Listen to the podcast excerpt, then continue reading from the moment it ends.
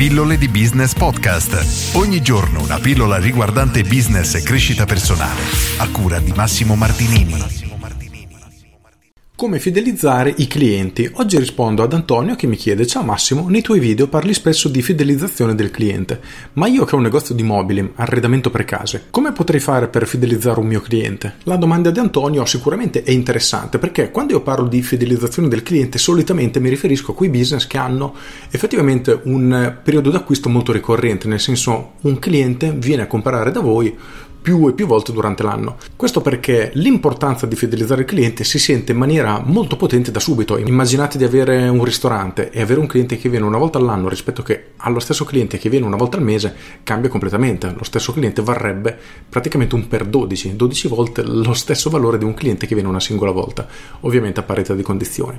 Per questo più il business è ricorrente, più è importante fidelizzare i clienti, ma questo non esclude e non significa che per quei business in cui il processo di acquisto sia molto più lento non sia importante o sia meno importante fidelizzare appunto i clienti. Nel caso di Antonio, nello specifico, come fare per fidelizzare un cliente se abbiamo un negozio di mobili? Il primo consiglio che mi viene da dare è quello di segnarsi sul calendario la data in cui abbiamo consegnato il nostro lavoro, abbiamo montato, abbiamo finito l'installazione comunque una volta che il cliente effettivamente ha ricevuto il nostro prodotto, per cui l'anno successivo chiamarlo e pronto, ciao Massimo, guarda sono Antonio, anno scorso, esattamente un anno fa, hai ricevuto i nostri mobili, volevo sapere se era tutto ok, se hai avuto problemi, se sei soddisfatto del lavoro, se hai qualche domanda, qualche richiesta, non esitare assolutamente a farla. Tutto qui senza cercare di vendergli nulla, solo per iniziare a installare davvero una piccola relazione. Solo per il fatto di far sentire al cliente quanto ci teniamo a lui, questo in automatico crea quel minimo di relazione che la maggior parte dell'attività purtroppo non ha e dal punto di vista del cliente renderà te che ti sei preoccupato di lui la sua prima scelta la prossima volta. Quindi se dovrà acquistare nuovamente mobili è molto molto probabile che venga da te nuovamente. Inoltre puoi sfruttare sempre la tua lista contatti, quindi tutte le persone a cui hai già venduto qualcosa, i tuoi clienti, per invitarli, ad esempio a una giornata a porte chiuse all'interno del tuo mobilificio per mostrargli le novità. Questa può essere un'azione percepita forse come inutile da qualcuno perché tu pensi, ma sì, questa persona ha comprato da me un anno fa, sicuramente non comprerà nuovamente i mobili. Ora, a meno che non sei veramente settoriale in maniera molto specifica, ad esempio vendi solo bagni, allora difficilmente una persona cambierà bagno nuovamente, però se sei un mobilificio che ha un'ampia gamma di prodotti, è facile riuscire a invogliare le persone a fare un nuovo acquisto. Inoltre è importantissimo dovresti dare la possibilità a queste persone di invitare a loro volta i loro amici, i loro amici, i parenti, altre persone. Questo, se sei bravo nel comunicare, primo, queste persone si sentiranno veramente speciali, si sentiranno privilegiate a poter venire in anteprima una giornata in cui magari il tuo negozio, come dicevo prima, era chiuso e quindi davvero si sentiranno davvero molto attratte da te, diciamo questo termine anche se non è precisamente corretto.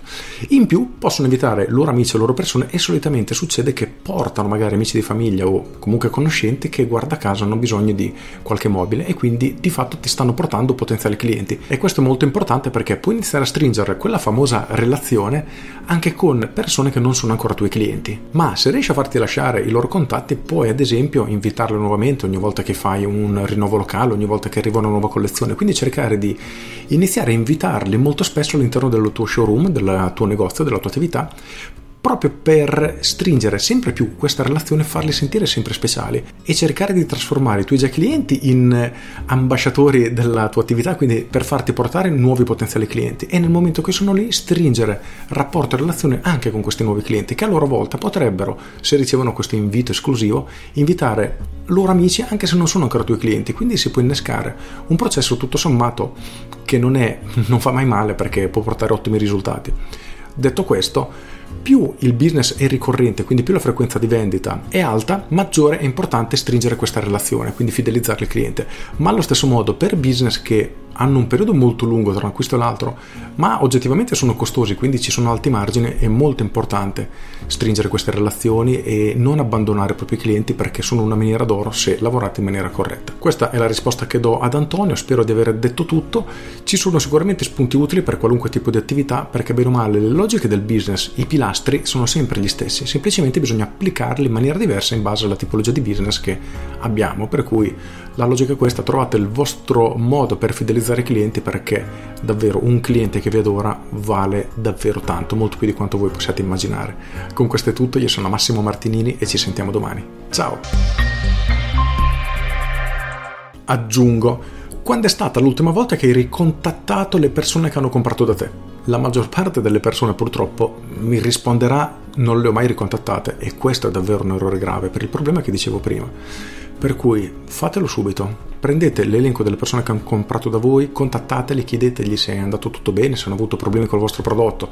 Qualcuno dirà se avevano problemi mi avrebbero chiamato sicuramente. Non è così perché a volte ci sono delle piccolezze che il cliente non dà tanto peso quindi non vi chiama, ma sicuramente sarebbe ben felice di ricevere una vostra chiamata per, solo per il fatto di fargli sapere che davvero siete interessati a lui. Per cui alzate la cornetta, iniziate a chiamarlo, alla peggio mandategli una mail o una lettera.